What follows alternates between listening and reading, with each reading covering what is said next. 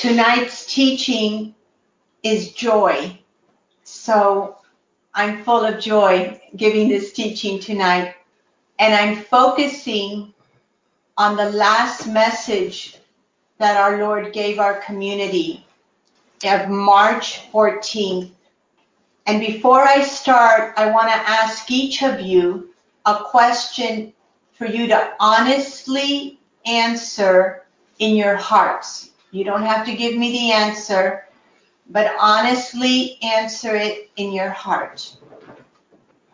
Do you remember what the Lord said March 14th? The words from the Lord, have they penetrated your heart? Have they remained in your hearts? Or have you forgotten? So just keep that question in your heart. So I'm going to remind you, and I'm going to first read you what our Lord said, and then we're going to go back and I'm going to, to teach from it. The Lord said, I am making all things new. Do you think that my death and resurrection was useless and powerless? No, my little one. I am making all things new. Yet few believe. They have not come to know me, my Father, and the power of the Holy Spirit. They live in the deception of Satan's lies and darkness. Their gods have become money, wealth, power, self. But the truth is that I am alive in the world, present with all my power and glory. And at the designated time, chosen by our Father, I, united to my faithful remnant of victim souls, will seize the dragon. Many will be lost because their pride kept them from believing in me, the God of heaven and earth. Persevere in the mission I have entrusted to you.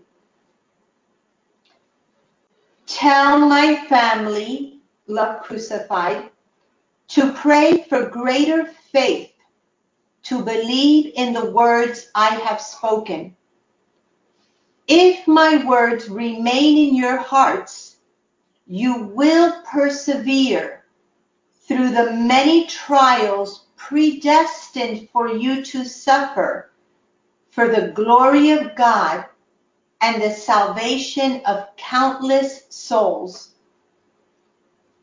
I desire to see each of you rejoicing always, in good times and in bad, because you have come to believe that I am with you. You have come to taste the goodness of the Lord. Joy is the fruit of trust, and therefore my followers live in the praise of God.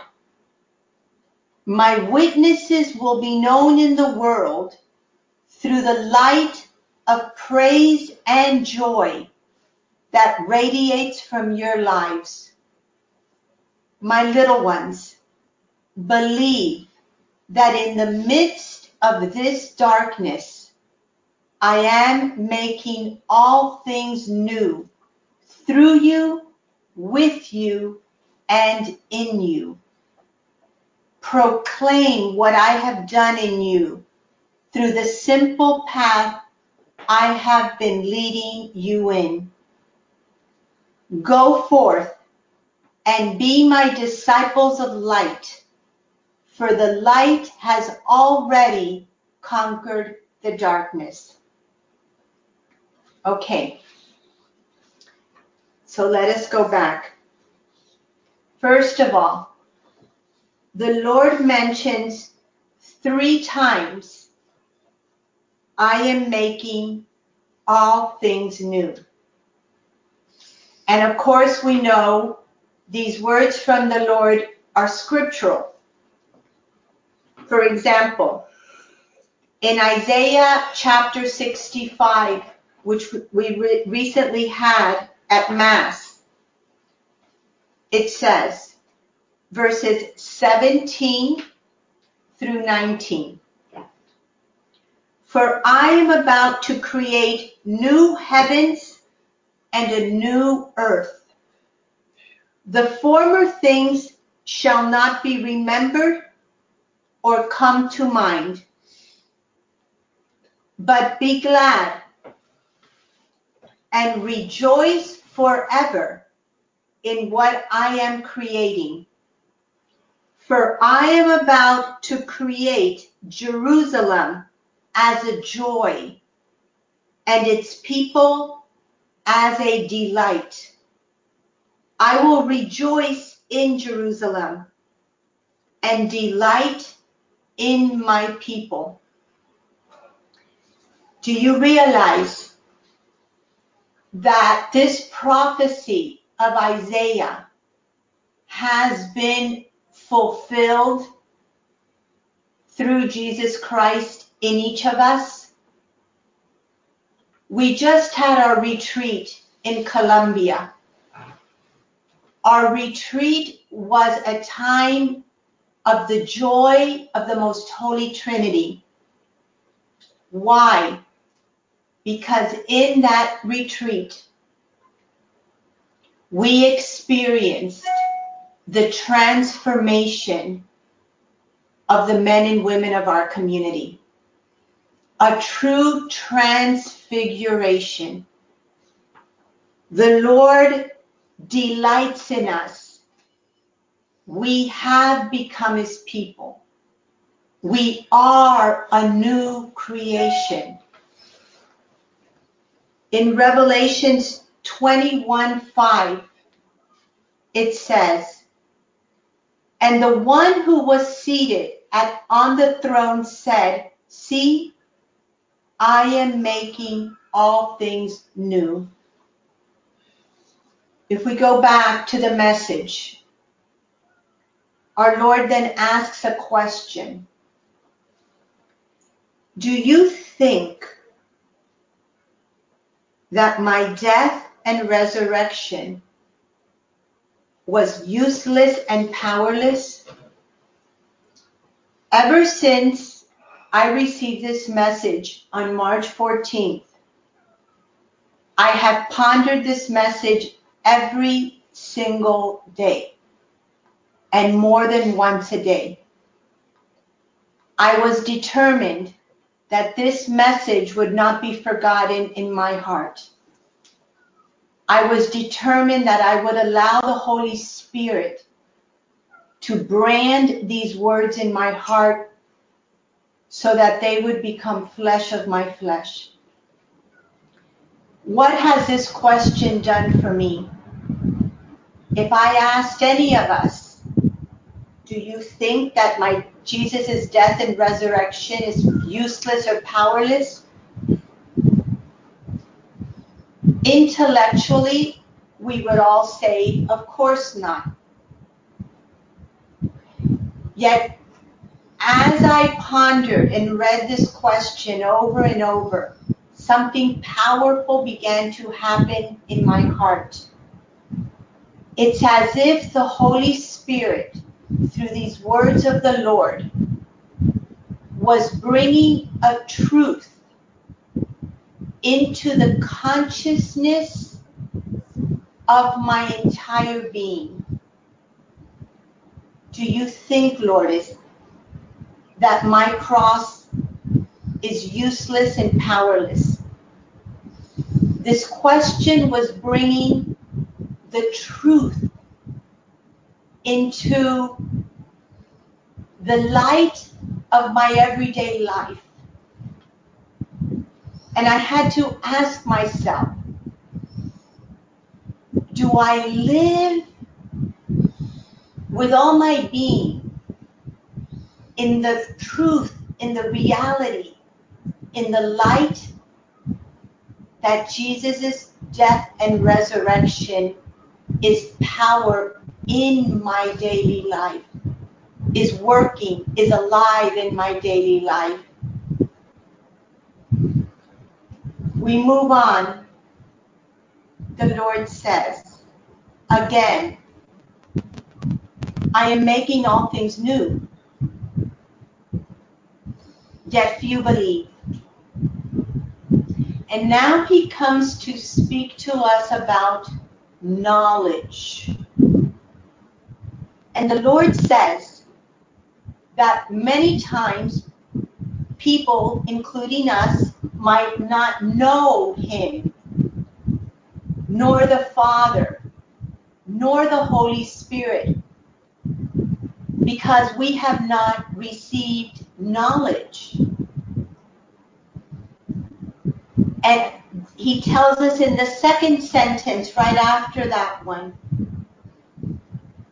that they live in the deception of Satan's lies and darkness. This is in our path. How deep do we all have to go? Because the deception of Satan's lies and darkness live in each of us. And that deception has blocked us from knowing the love, the goodness, the presence, the power, the majesty, the mercy of our God. The Lord goes on.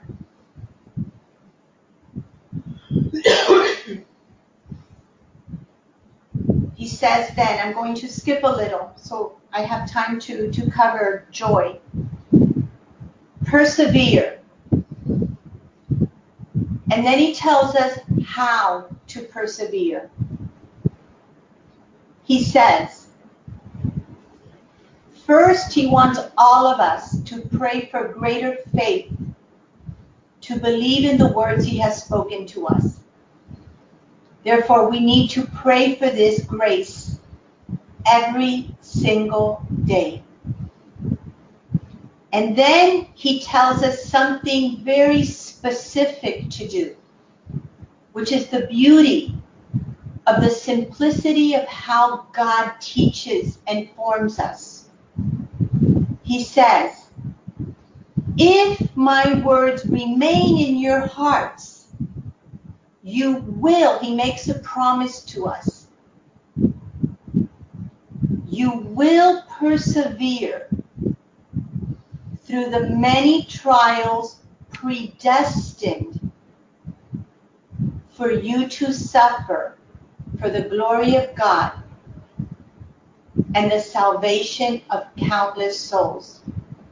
I want to give you an example of what happened to me after about five days of pondering this message, one night I went to sleep with a profound, profound sorrow and suffering in my heart. And I couldn't sleep. And in the middle of the night, in the midst of this suffering and sorrow, the words of our Lord from this message began to come to me. The first sentence that came to me was, Do you think my death and resurrection was useless and powerless? And I would answer the Lord, No, my Lord, I believe. The next words that came to me were this word.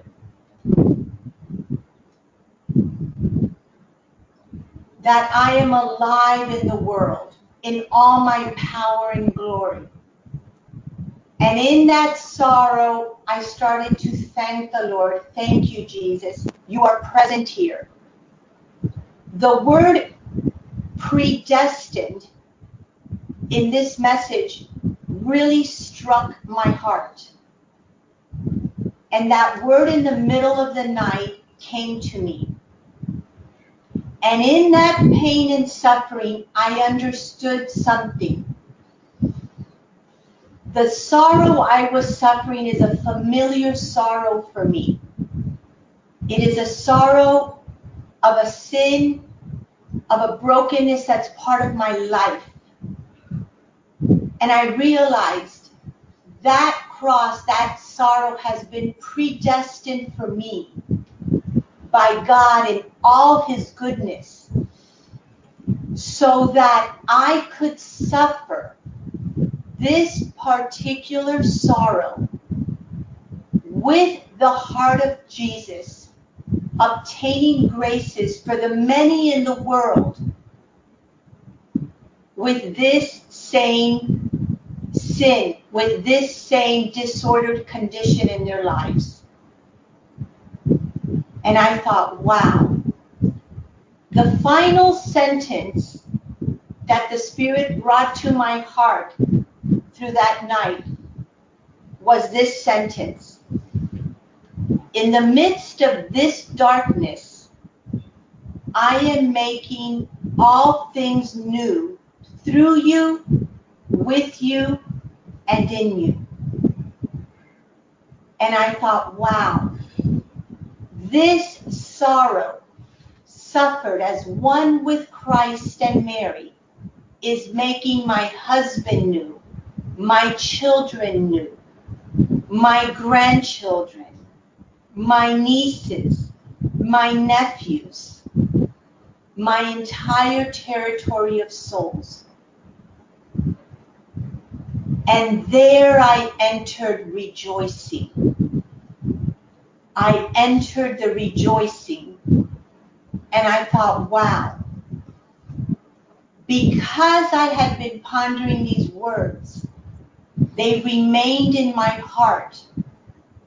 And because they remained in my heart, the Holy Spirit could guide me through that trial.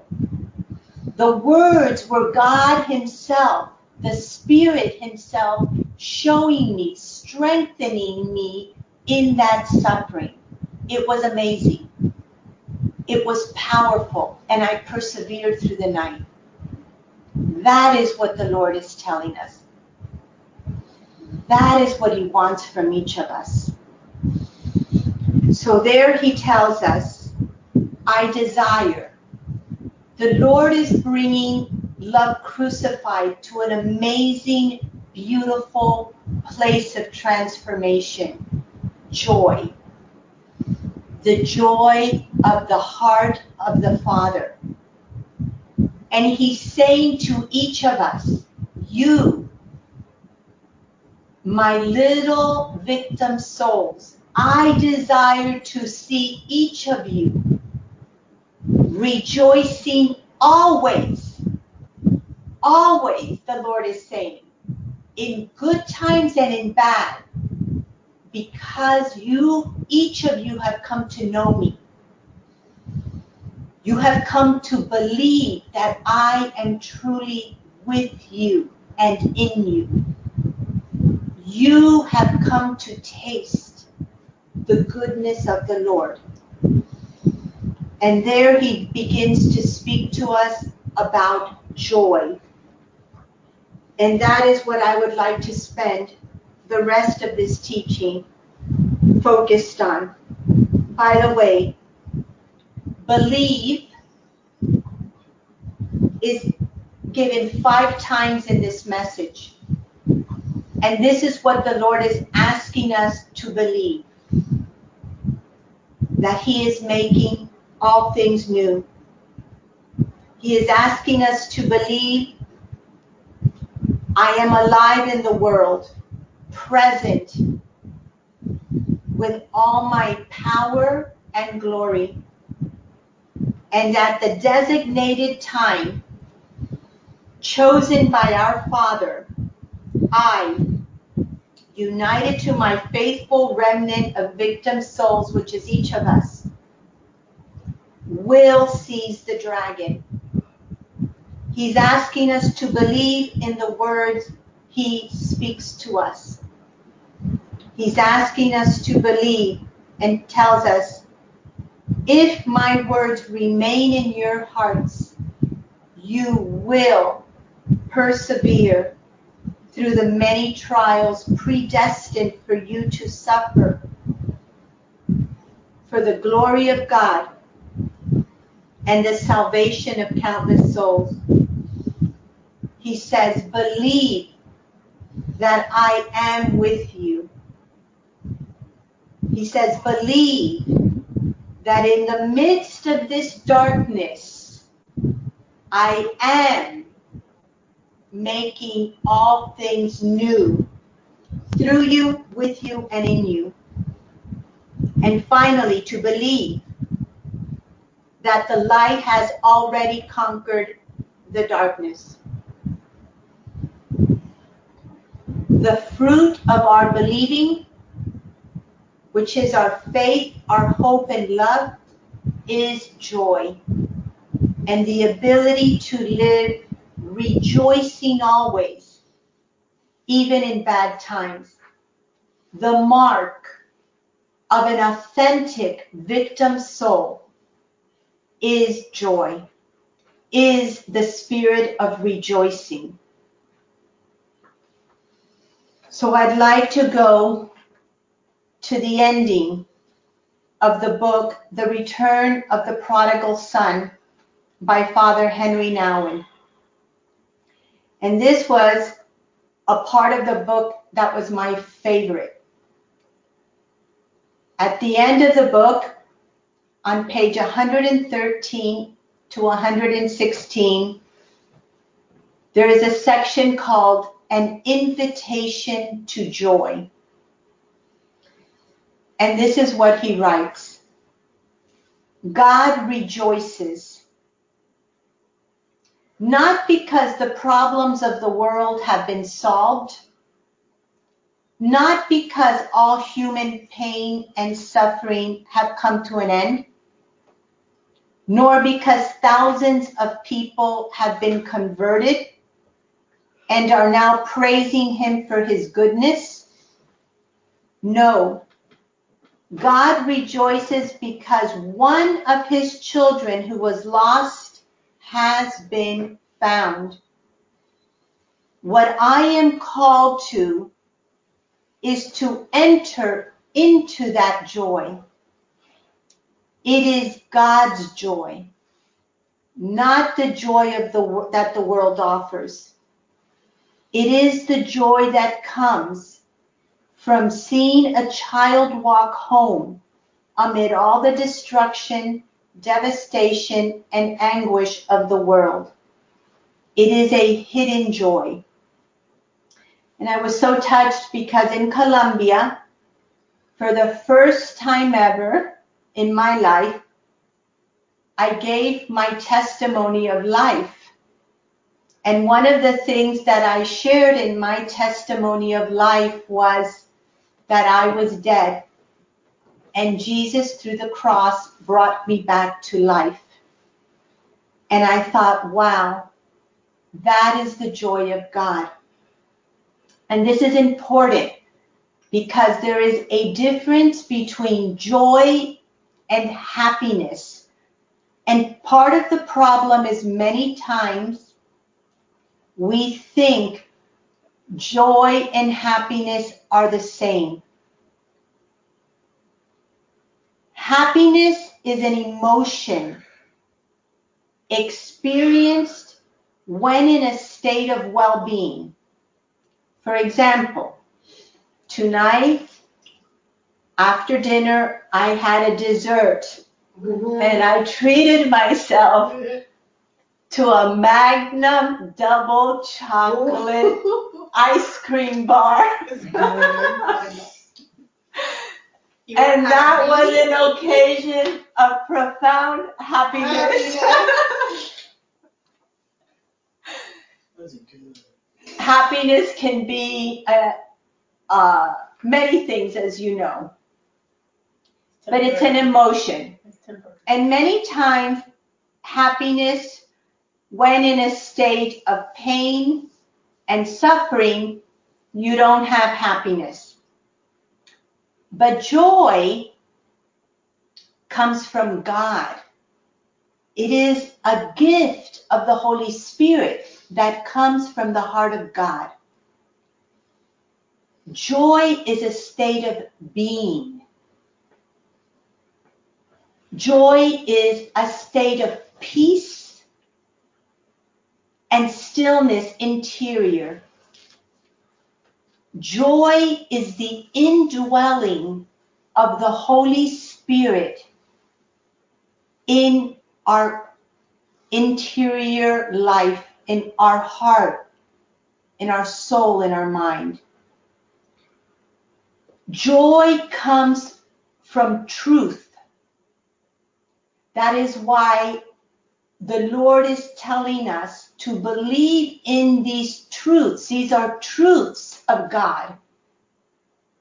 They are truths of redemption. They are truths of the cross.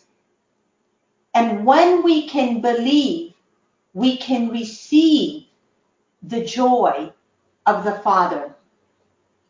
Joy comes from communion with God. Joy is peace.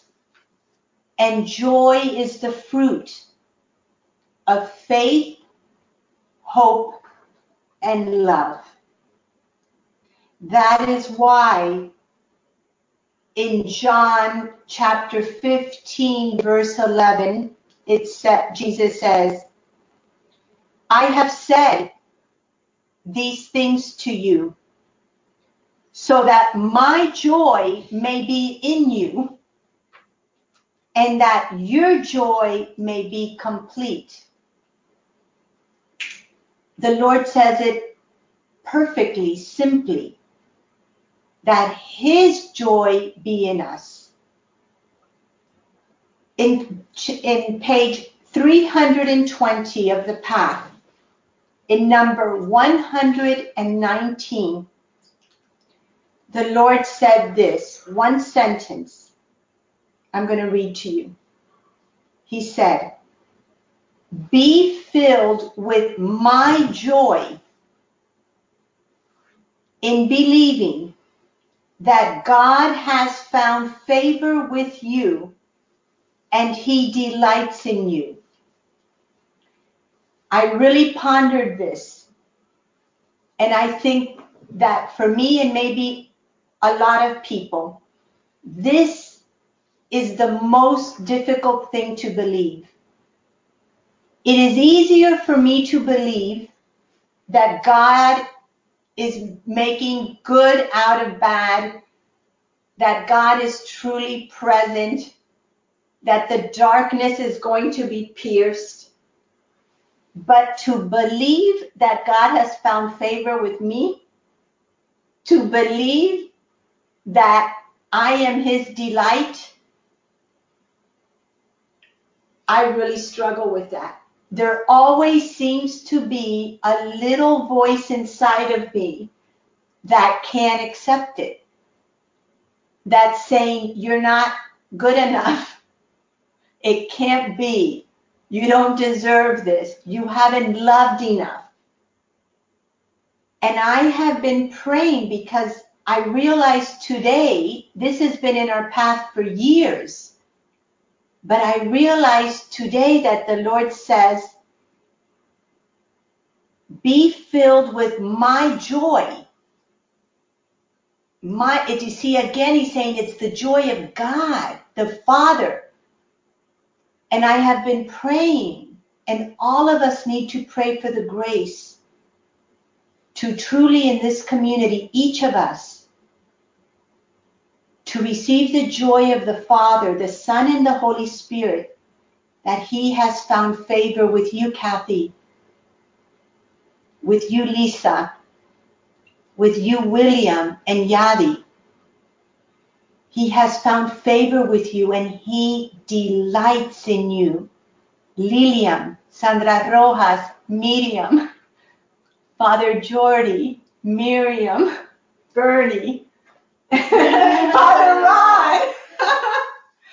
he delights in me. I, I feel this sentence. Everybody go to the path, highlight this sentence for the rest of Lent. We must ask for the grace to believe so we can receive the joy of the Father. Henri Nouwen goes on to say, I am not accustomed to rejoicing in things that are small, hidden, and scarcely noticed by the people around me. I am generally ready and prepared to receive bad news, to read about wars, violence, and crimes. And to witness conflict and disarray. Father Jordy is saying volcanoes. I mean, Father Ron, because yesterday I was checking out the volcano in Mexico.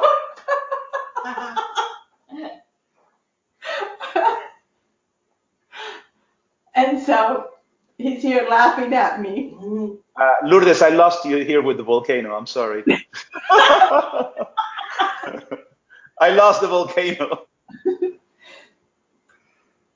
I, I was just saying yesterday, Father Ron was watching me research on the internet what's going on with the volcano in Mexico to see if it was safe for our trip.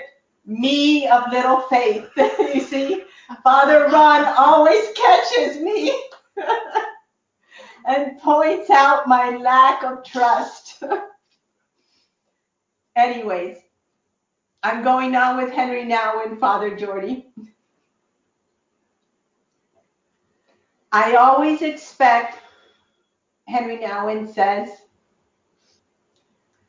my visitors to talk about the problems and pain, their setbacks and disappointments, their depressions and their anguish.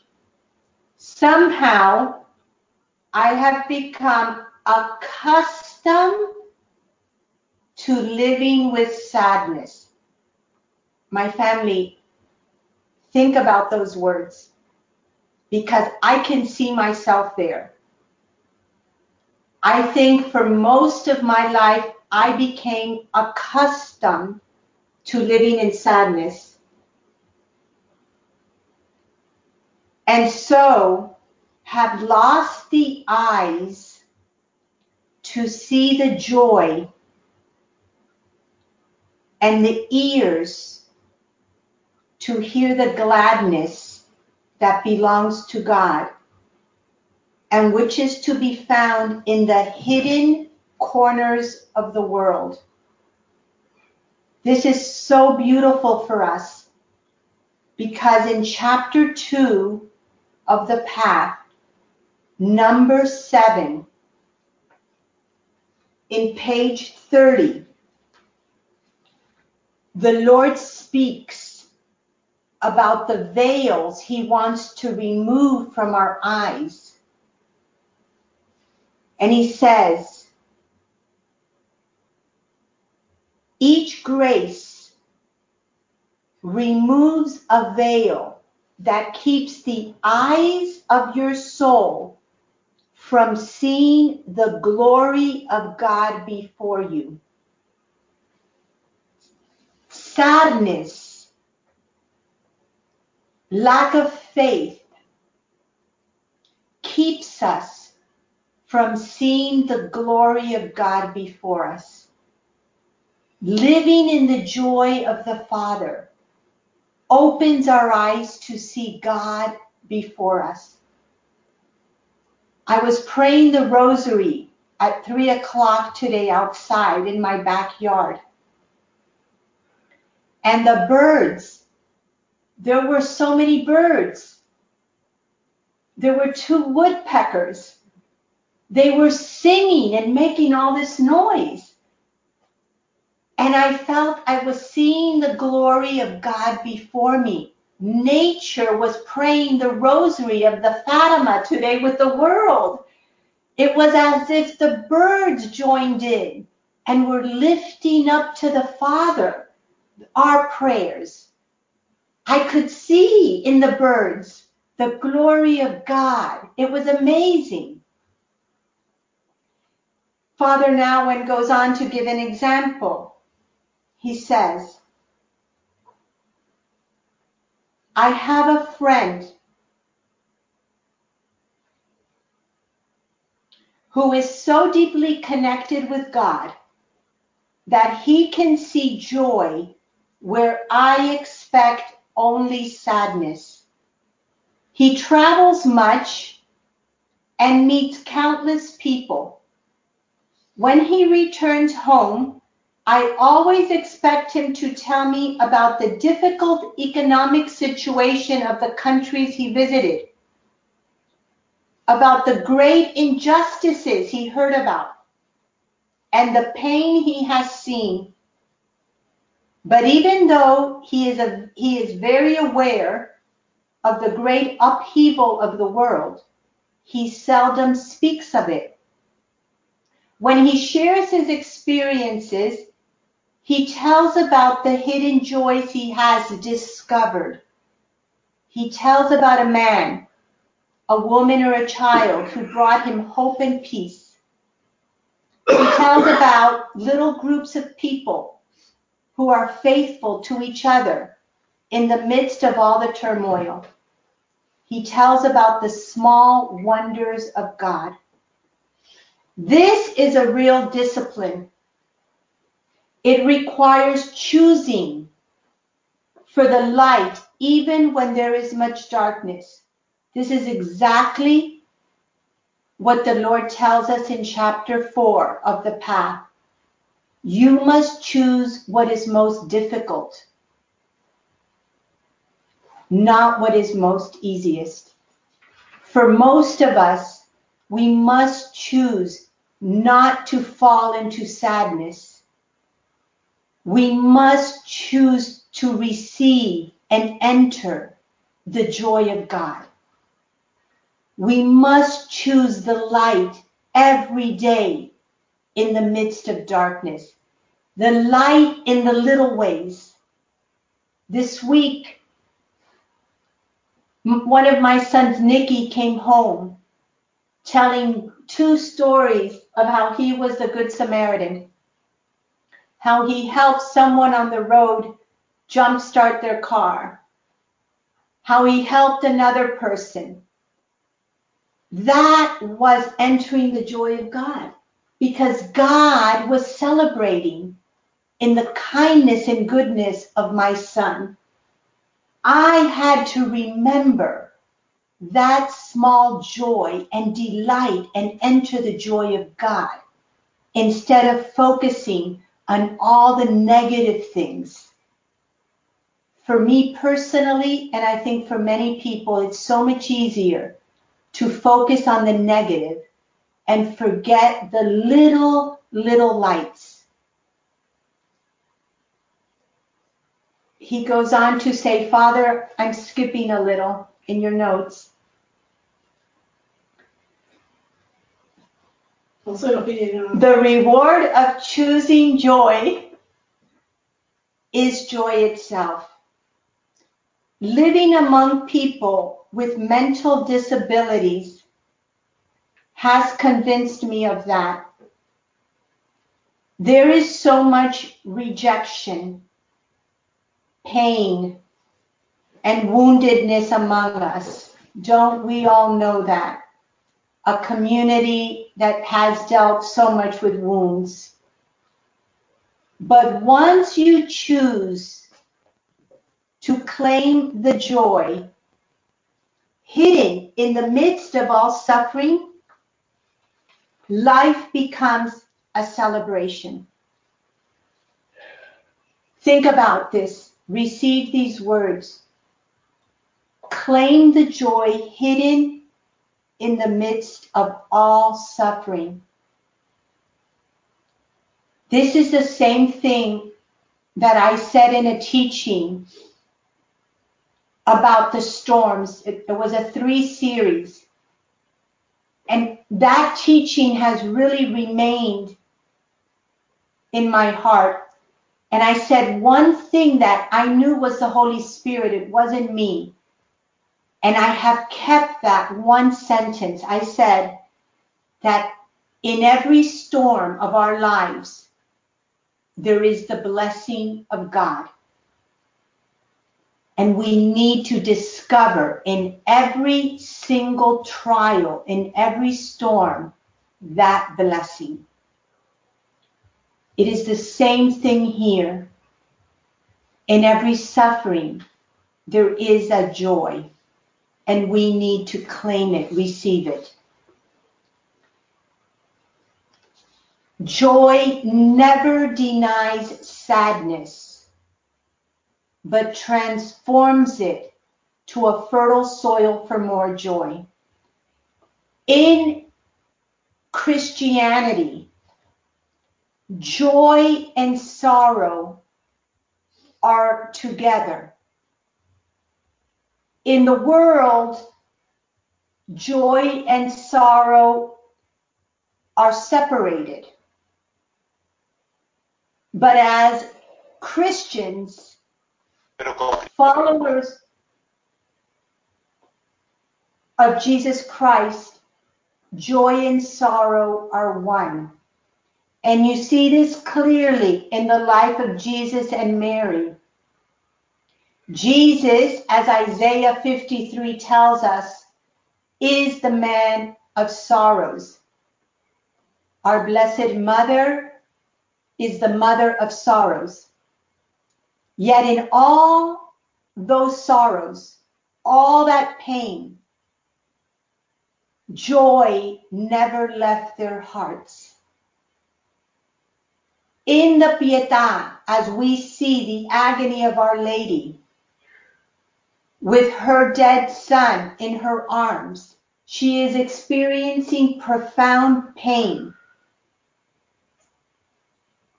Yet interiorly, she's in peace, a stillness, an indwelling of the Holy Spirit.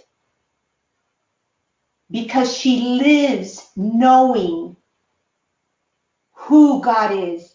She believes that that death and, and the resurrection that was to come at, is the power of God making all things new.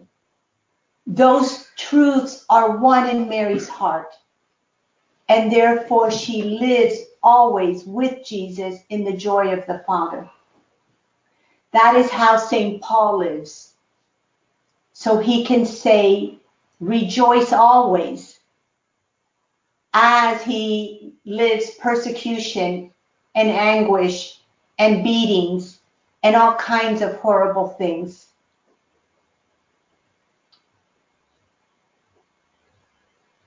Father Nouwen goes on to say, Surely I will be called naive,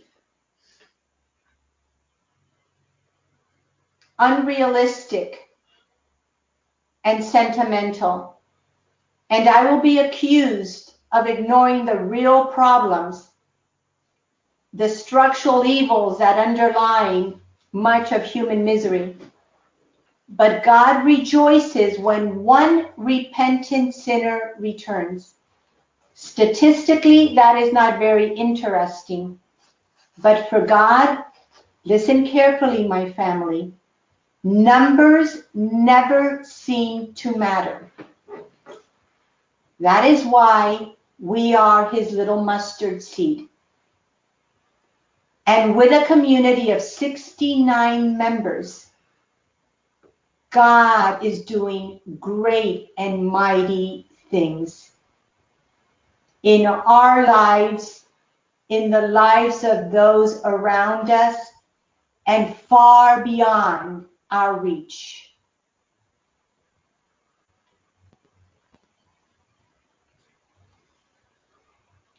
And finally, the Lord tells us in the message go forth and be my disciples of light. For the light has already conquered the darkness.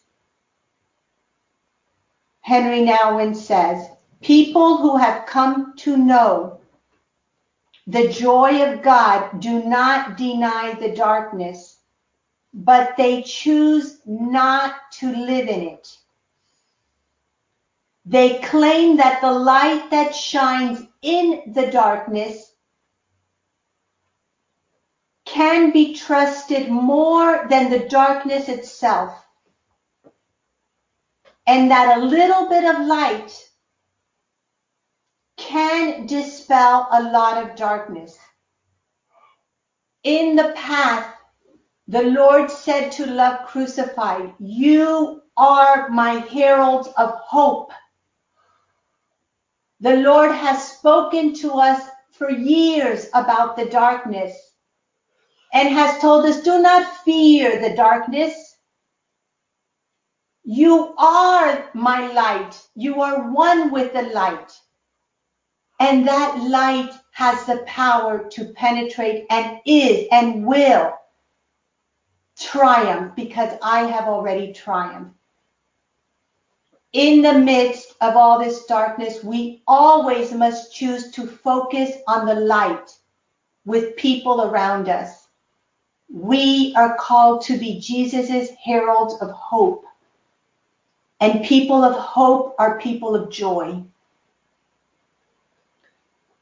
There is seldom a minute in my life, he says, and boy, can I relate to this, that I am not tempted by sadness, melancholy, cynicism, dark moods, som- somber thoughts, morbid speculation, and waves of depression. This is what we have to fight. We have to believe with not only our mind. I, I speak to a lot of people and say, and even myself and each of us, I can believe that with my mind, but Lourdes, I don't quite live it in my heart. We have to believe not only with our mind, but with our heart. And when we believe with our mind and our heart, it penetrates the depth of our soul. And yet that is not enough. We have to believe with all our strength. And what does that mean to believe with our strength? It means our will. We, our will has to fight against our tendencies to enter sadness, to focus on the negative, to focus on the darkness. And that's why the Lord says to us in chapter 4 you have to discipline yourself. It takes discipline. And when we can believe with all our heart, with all our mind, with all our strength and our soul, then we can live the commandment and the deepest desire of God. Love me with all your heart, with all your mind, with all your soul, and with all your strength. Amen.